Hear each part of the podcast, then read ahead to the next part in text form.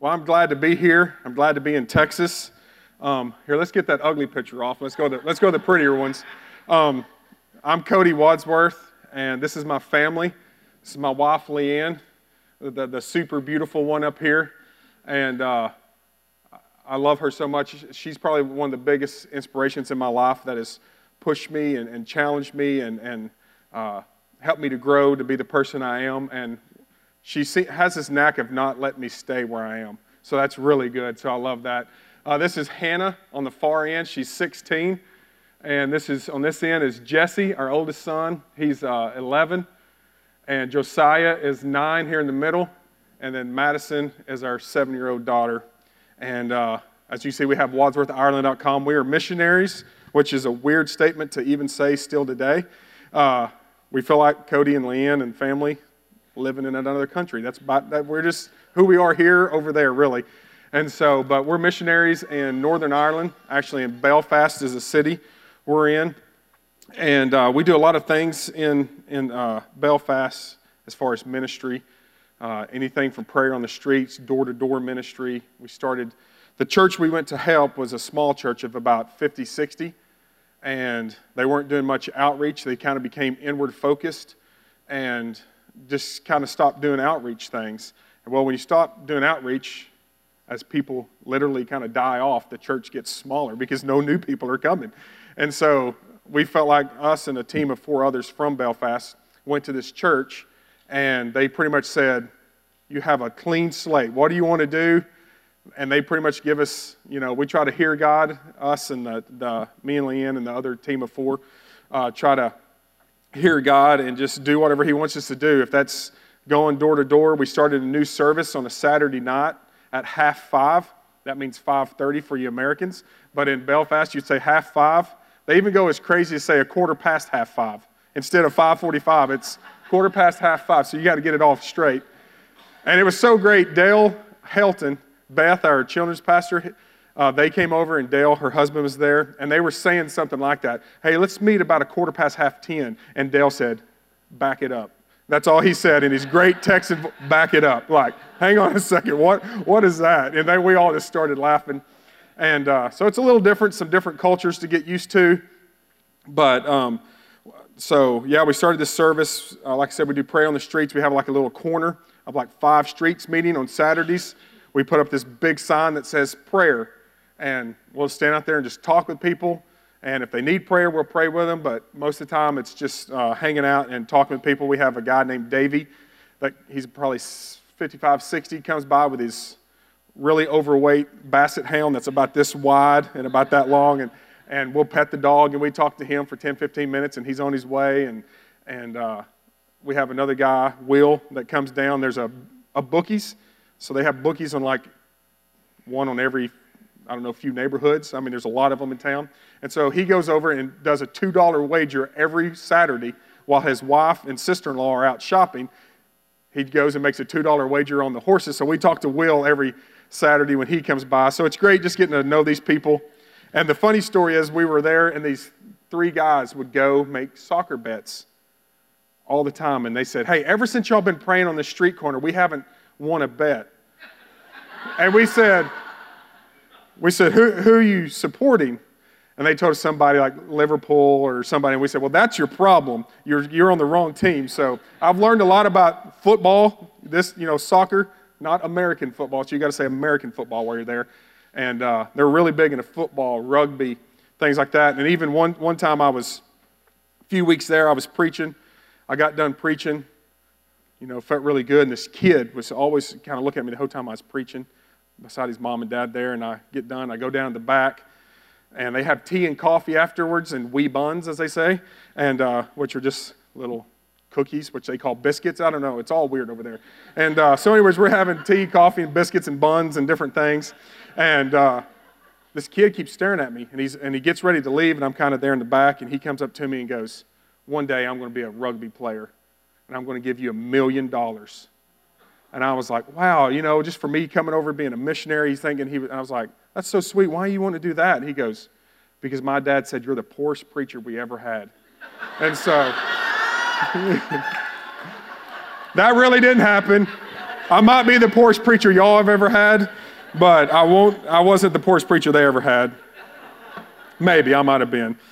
No one showed up from first service, so you know how it is here.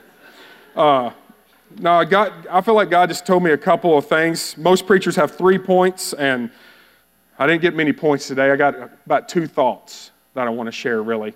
And so it's going to be a little different. I kind of felt bad as I didn't get my points and they didn't spell out a cool word or an acronym or all start with the same letter.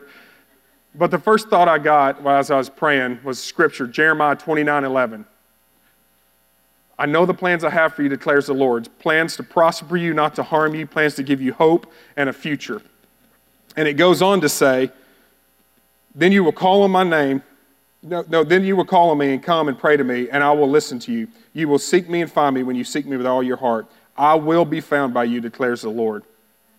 So, the first thought that I felt like I just needed to say today, God wanted me to say, there's somebody here today that's making a huge decision that you need to know God's plan for you is good.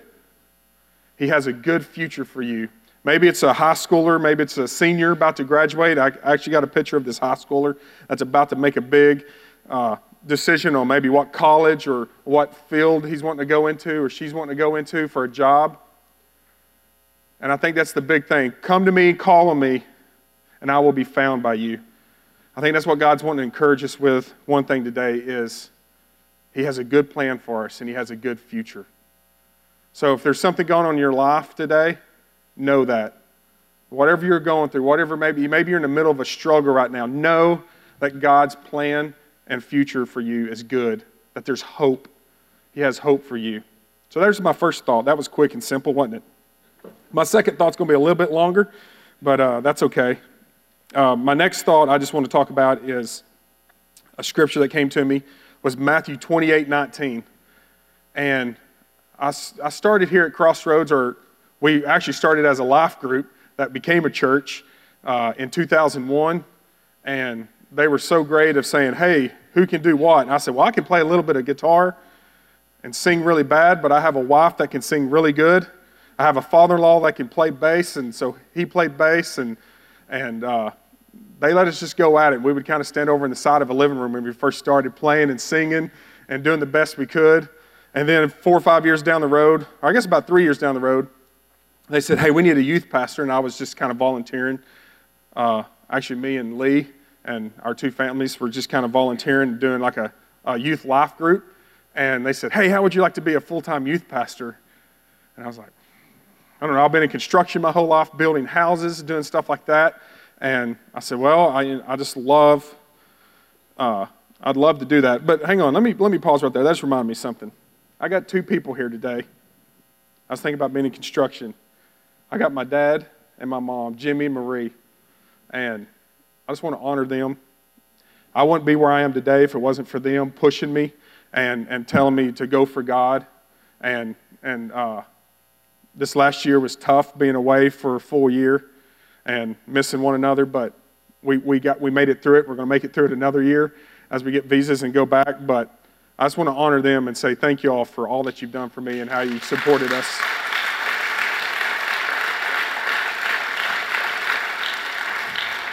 And if you get something from today, go up to them and, and, just tell them thank you for their influence. And if it's really bad today, tell them they should have tried harder.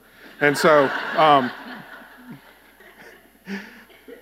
but uh, anyway, so I was a youth pastor. I was just thinking, he, we were working together full time, and he was the one that said, hey, this is what you want to do, go do it. And he found other ways and stuff is when you're in construction, you need, you need help. And so he pushed me to go be a youth pastor, and I went to do youth pastoring full time. And our pastor at the time was Ty Lovell, and he worked great for me. He was just about as crazy as I was. But anyways, we were talking one time, and he said something about the Great Commission, and he could see this blank look on my face. I was kind of young at the time, and he's like, "You know what the Great Commission is, don't you?" I was like, uh, "Maybe." Yeah. He was like, "You need to get in the Word.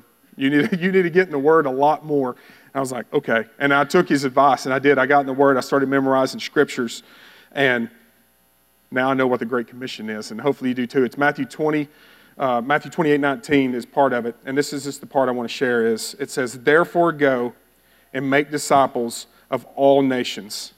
And I believe that's what God's wanting to uh, encourage us to do today. Not just Cody and Leanne and, and his four kids, not just the Daltons and their two kids, and then the Philippines. He's wanting to call each one of us to go make disciples of all nations. And here's the prerequisite follower of Jesus. If you're a follower of Jesus and you live in a nation, you can make disciples in all nations. We, we, we, we sometimes read this and think, well, that's for the elite. That's for, I mean, I used to look at it and think, that's for missionaries. And then I look and I'm like, crud, I'm a missionary now. Now I can't use that excuse, you know? I mean, um, and so, but we do, we think, I, I, I'm just an average person. I'm just an ordinary, everyday person. You know, I mean, I, I grew up in Bowie, Texas. And I always say, can anything good come from Bowie? You know? I mean, that's, that's kind of where that, and I mean, I just grew up, I was an average basketball player. I thought I was going to be an NBA All Star someday. I could barely make it. You know, I got one half scholarship offer to like a small D2 school. And I was like, I'm not, for a half scholar, I'm not even doing it. I'm not putting in all the time and practice and effort. And then I also got engaged at the same time, and that was a lot better deal. And so uh, I decided to go a different route, something that was more important to me. And uh, so, anyways, I mean, I was just average grades, AB honor roll, no, no honors classes, never got a college degree, tried a few years and thought, this isn't for me. What do you? But God started working on me and, and leading me a different route.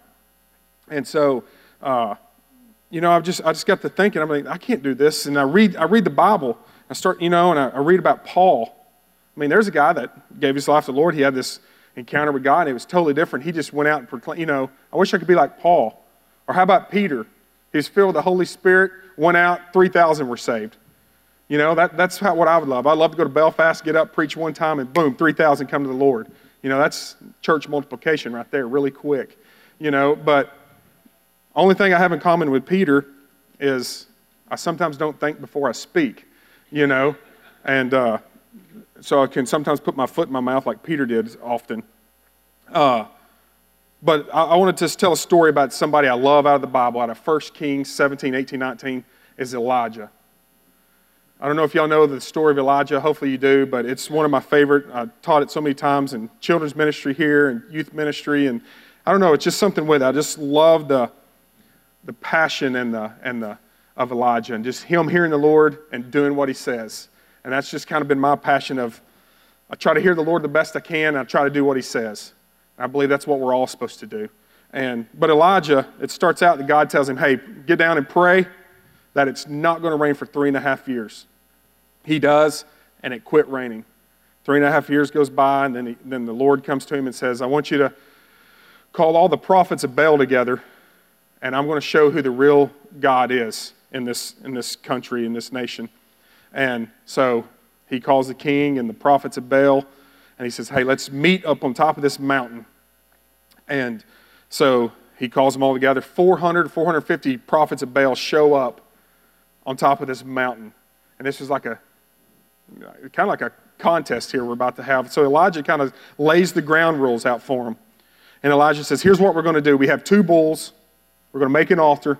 You pick the bull of your choice, and we're going to cut it. We're going to sacrifice it as a burnt offering. But here's the catch you can't use any of your own fire. You have to call fire down from heaven from your God.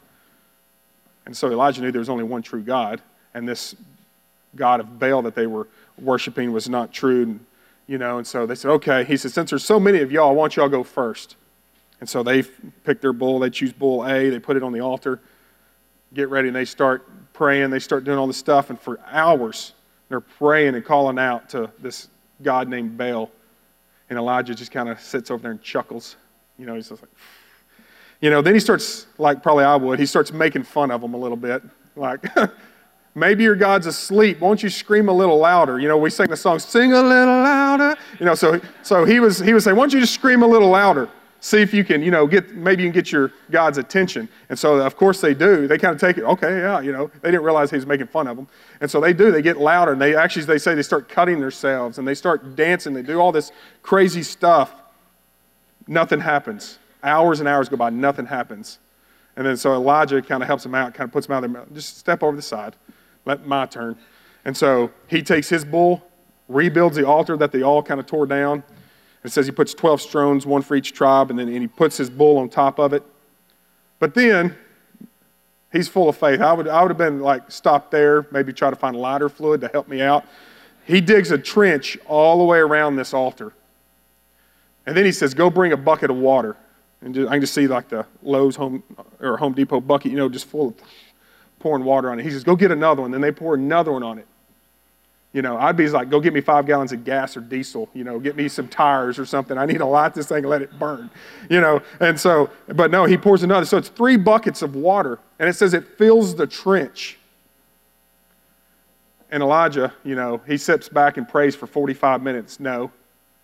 He says just one easy little prayer God, show them, show these people so they may know who the true God is. And bam, this fire falls down from heaven and it says it burns up the calf, burns up the stones, and even licks up or burns up the water that's all the way around.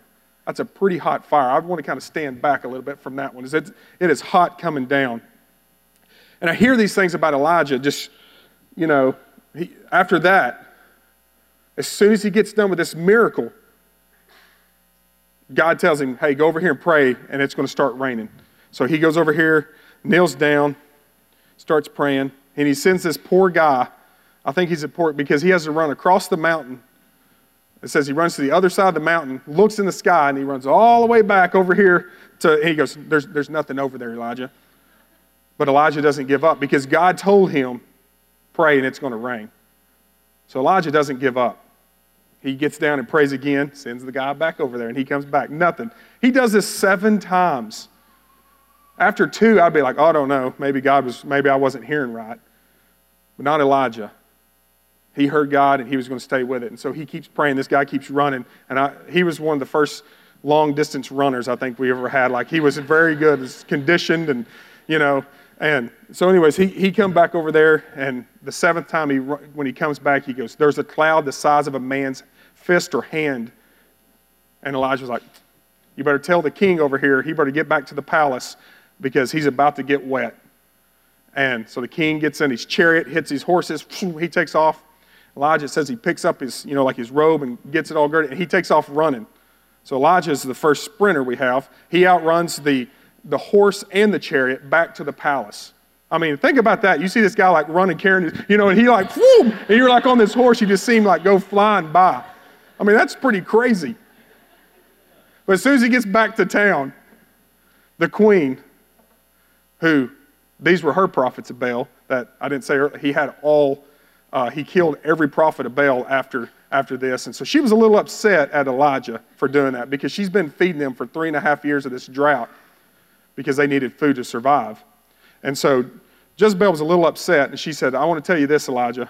She sent word out among the streets, you know, and said, If this time tomorrow you're not dead, may whatever happened to the prophets of Baal, how you, uh, uh, killed them, may it happen to me. So she pretty much put out wanted, most wanted posters of Elijah, and, and it was a death, you know, not dead or alive, it was you're going to be dead by this time tomorrow. And Elijah, full of faith, would just walked right up to the palace doors and said, Bring it up. No, he didn't. This is where I come into the story, I think. He went running off in fear to a cave. Now that kind of feels like me sometimes. You get these you know, somebody, you know, you're doing all this great things, and all of a sudden this one little, you know, something comes from somebody, this negativity or whatever, you kind of run off, and you're kind of scared and fear, and he runs off to this cave. But the cool thing is, God didn't leave him there, and he doesn't leave us there. But I love what got him out of the cave. It says there was a wind that crushed the rocks. It wasn't the wind. There was an earthquake that split them, and it wasn't the earthquake. It was a fire that came and just destroyed a bunch of the front of the rocks of the cave, and it wasn't the fire. And it said, then there's a small voice, this whisper, that, and he says he put his cloak over his, his face and went out to see the Lord. And the Lord started speaking to him. And I believe that's us. God just whispers to us. It all comes down to this small whisper of hearing God and doing what he says. So he's asking us in, in uh, Matthew 28 to go into all nations and make disciples. That's what he's asking each one of us to do. And it doesn't matter how ordinary you are or whatever. I read this scripture this, this year. We were doing a discipleship class in uh, uh, Belfast. and we were going through James, and this scripture just jumped out at me as I've never seen it before, but it's James 5:17, and it says, Elijah was a human being even as we are. Sometimes we can put these people in these stories, well, that's this person, that's this person, you know, that's, you know, Billy Graham. He does this, you know, that, that's who you got to be to fulfill Matthew 28. You got to be Billy Graham's, you got to be Elijah's, you got to be Paul's, Peter's, Darren Embry, people like that, you know. but that's what we think. But here's what God's saying God's saying it's all of us. If you're a believer, it's you. And all we have to have is that ear on the whisper of the Lord. What do you want me to do, Lord? And we can step out and we can do it. We don't have to hide in fear of saying, I, I can't do this. I'm not going to be able to do it. What, you know, Moses, same thing. For three chapters in Exodus, one, two, and three, he's telling God, I can't do this. What have I got? You know, he's, he's trying to back off into the cave, kind of like Elijah. I can't do this, just like I do. I try to back up sometimes. He told me to go live in Ireland. Okay, what am I going to do? I'm a construction guy that's, you know, Okay, I'll go to Ireland. What are we going to do? Moses was doing the same thing. I can't lead my people. They're not going to believe me. I don't speak well. I don't do all these. He's just trying to talk God out of it the whole time. And there's a cool scripture in Exodus 4 2 that God comes to him and he's telling me I can't do it. And God says, Then the Lord said to him, What is that in your hand? And Moses said, A staff.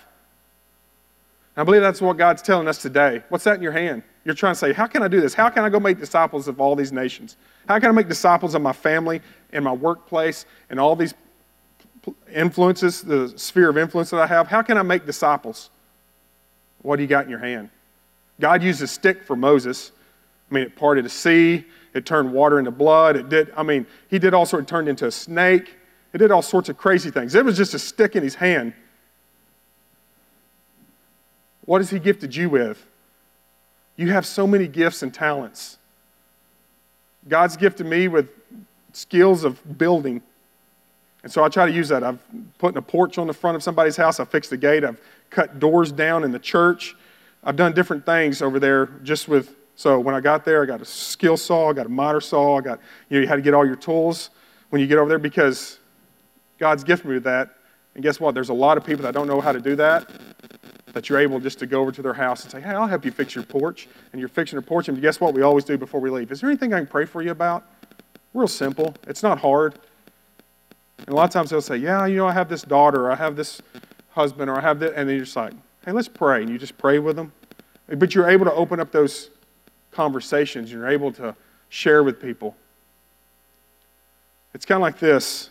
Uh, it was said, share Jesus with people, and if and if, you, if necessary, use words. Now, I'm not discounting sharing the gospel and evangelism and stuff, but what I'm trying to say is we make it way too hard. We make it too difficult, and we try to say, mm, I can't do that. It's, over, it's, it's out of my pay grade. It's not. You're the ones who Jesus is calling. You're the ones that Jesus is saying, You're, the, you're my hands and feet. I need you. I need you to share with these people. I need you to find these people. And so I just want to share just a little bit about our life in Belfast and kind of what this looks like of what we figured out. So you go over there with this mindset, at least I did, of, you know, we're missionaries, so we're going over there, we got these agendas, we're going to do this, we're going to have to go to this many doors and knock on, you know, do. We found out really quick that doesn't work so well because that just puts people into projects and not friendships and not relationships. So here's some relationships we've made. This is Rebecca and Chase. He's nine, and uh, Rebecca lives about two blocks from the church on 30 Thorndyke Street. And our, actually, our youth team was over there in August. And so Saturday morning, we have a Saturday service. I was telling about at half five. And uh, that morning, about quarter past half 10, what time is that? 10.45, that's right. All right, just checking, make sure y'all were listening earlier. And uh, anyway, so we went over there knocking on doors and stuff, and she answered and was just didn't have the smile she has now, and but she was just kind of, you know, it's kind of early, 10:45, 11 o'clock in the morning. It's early on a Saturday over there. Don't wake people up. And uh, anyways, our youth team went and knocked on the door with Colin, said, "Hey, is there anything we pray for you about?" Kind of went through our usual spiel of door-to-door ministry, and we'll actually now say, "Is there anything that you need fixed around your house?" We have people that are good. So we actually use that now. So maybe if I can get in and fix a toilet or a sink we can. She was like, No, just kind of, you know, ready to shut the door, kind of had it cracked about this much with just her head out. And we told her, Hey, there's food at our service. And her eyes perked up. And she was like, Okay, what time is it? We said 5:30. She's all right, I'll be there. And so she comes to this service and hasn't really missed since. She came Saturday night. She came Sunday morning, and that Sunday morning, her second time there, second day, she's the one that said, if y'all get some of y'all get our newsletters, she said, What took y'all so long coming by my house? And so that kind of opened our eyes of maybe we need to go by people's houses more. Maybe there's more people out there that's hurting, just waiting for an invitation. Maybe there's people at your work that's just waiting to be invited into relationship. Just to, you know, you just to come up genuinely and want to talk to them and care about them and want to help them. And so uh, she's been there all the time. Her son got baptized in October, gave his life to the Lord and got baptized. And uh, she hasn't given her life to the Lord yet, but she's going to. We're going back for another year. And, uh, but here's, here's, how, here's how we love Rebecca. She's been a mom since a, I mean, as a kid, really. She's 34 and her oldest is 18 and just moved out. And she never really learned how to cook because she was just forced into motherhood and into this, you know, just, and so she has five boys. She's the only girl of, of the house. She has five boys, 18 to, and uh, Chase is the youngest at nine. And so she has trouble cooking sometimes, but Leanne makes a really great potato soup, and they love potatoes in Ireland. But um, so, anyways, Leanne makes a potato soup. So guess what we do? We make soup because we can make soup. That's what God's given us, and we can take it by Rebecca's house, and we can say, "Hey, well, we love you. Here's some soup. We can talk. We can pray."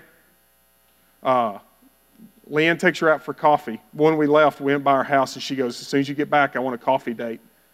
because that's the time for her to get away, not be mom of five, but just to be herself. And, and it's so crazy. She just opens up and just talks to Leanne and just shares these things, and it's so amazing. And that's just getting coffee. Do y'all have time to go get a coffee at Starbucks? We can all do this, guys. It's, it's, not, it's nothing that we're doing, it's all God. Okay? So don't, don't look at it as, oh man, Cody. No, it's God showing us this because we went with a different frame of mind and a different attitude honestly. And God's been changing us into seeing this differently. The next one is Dennis. He's our friend Dennis. I think we're eating lasagna and some rolls, maybe some eggplant or something's on there. And, uh, anyways, uh, I can't see what's all on the plates. But Dennis is our, a friend of ours. Uh, he lives around the church, and he came to us because we were standing out in the corner pr- trying to pray for people. And he walks up, he gets a flyer in his door of this new service starting. He wanted to come up, what kind of church of y'all? What are y'all doing? Blah, blah, blah, you know. And I didn't really care about the service if he's coming that. I was like, hey, do you want to get together sometime? And, you know, he came to that service that night. I sat with him the whole night and talked with him and ate. And then here's what we do he, he's single, he's by himself. He's been a Christian for about seven years, but he's an alcoholic. He's uh, struggles with depression and some other mental issues. Fabulous, fabulous artist, painter. Like has 20 degrees and I mean like masters and I mean from London and stuff. Amazing artist, gifted, and but just needs somebody to walk with. Has no one.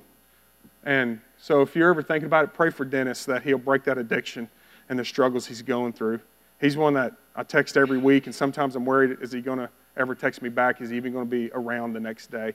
Just because of things that go on in his head and stuff that he struggles with. So pray for my brother Dennis but we just invite him in to be with our family, go watch movies. We went bowling together. Just live life together with people. It doesn't have to just necessarily be at church. He comes maybe half time to church.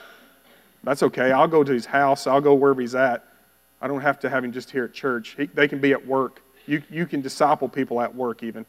So the next person uh, is Deborah. She's been a Christian a little bit over a year, and She's about this tall, no, somewhere around in here. Her mom is about this tall. She's 81 now. She turned 81, her mom did, and gave her life to the Lord the first time we ever went. A couple weeks after we left, actually, her mom gave her life to the Lord in 2016. And she prayed really hard that her daughter would come to know the Lord. And here she is now, a year later, of walking with the Lord. But she came to, our kids just, I, you know why I know it's not too hard? Our kids are probably the best evangelists. And they, they, don't, they don't have to preach this huge thing, and they don't have to say, you know, well, let us pray, you know, change your voice when they're talking about God, let us pray, you know. They just love on people and they talk to people and they have fun. And that's why I know maybe I'm doing it wrong. Maybe I'm thinking I have to strive and do this. But Deborah, she came to us one time and we'd always give her a hug, and all the kids, you, got a bunch of us, they go up and give her a hug. And she told Leanne one time, You're the only people that's ever, that ever gives me hugs. And so Leanne says, Well, you're getting two then. And so she gave her another hug. And so every week, we make sure she gets hugs. Not because, you know, we have to check these, because we love her and we're going to give her hugs because she's loved and she's loved by Jesus. And we want her to know what that feels like. And so, simple things. We just, we give people hugs and we feel like, man, that's, that's doing so much. It's doing so much in her life. And so, know this. I was looking up the Great Commission, and commission is broken into two parts com, which means with and together. It's a prefix, with or together, and mission, meaning a calling, a, a passion that you have that somebody's given you to go do. And I think here's the problem so many times of fulfilling this great commission of going and making disciples of all nations. We try to do it on our own and in our own power. And God, right from the beginning, is saying, I want to do this with you and together. We have to do this with God. We can't be the Lone Ranger and try to do this by ourselves. So, if the worship team would come up, I guess I just want to maybe conclude by just summarizing what I felt like was on the Lord's heart, or the best I can of what He gave me was you can do this. You can do this. You have people in your life, there's a circle of people, you know, your friends or coworkers or family or whatever it is. Maybe as we're talking, or if you haven't thought about that, think about that today. Who's that circle around you? And God saying, You can influence that circle for me. You can disciple those people. You can bring those people closer to the Lord. They might already know Jesus. We don't just go to people that don't know Jesus. That isn't just, there's people that know Jesus that are struggling, that need help. We do a simple thing, and we started in Belfast called We're going to outsmile people. So we started a thing, we go into Tesco's, which is like the Walmart, and we walk around because joy is a lot of times a minority for a lot of people. And so we walk around and we, we try to make eye contact and have these big smiles, look like some weird Texans. We just smile real big, and we're going to make sure they see some love and some smile and some joy coming out. And so we try to just make eye contact and smile. And the other day we, we went into Walmart here and we said, hey, we're going to outsmile some people. So guess what? People in Wise County need some joy too. And I was walking back, I was buying my kids a basketball, And I was meeting Lynn back in the uh, food, and I was like, I feel like I just told myself a joke and no one else heard it, and I'm just laughing as I'm, I'm like walking back, almost just laughing, just looking at people. It's not hard to do. Don't make it so hard because I think what we try to do is make it so hard that then we can exclude ourselves. What can you do? What's, what skills has God given you? And do that. Listen as Elijah did. Take the skills he's given you and just step out and do it. Start somewhere. Start somewhere. You can do this. If I can do it, anybody can do it. I promise you. Okay? Let's pray.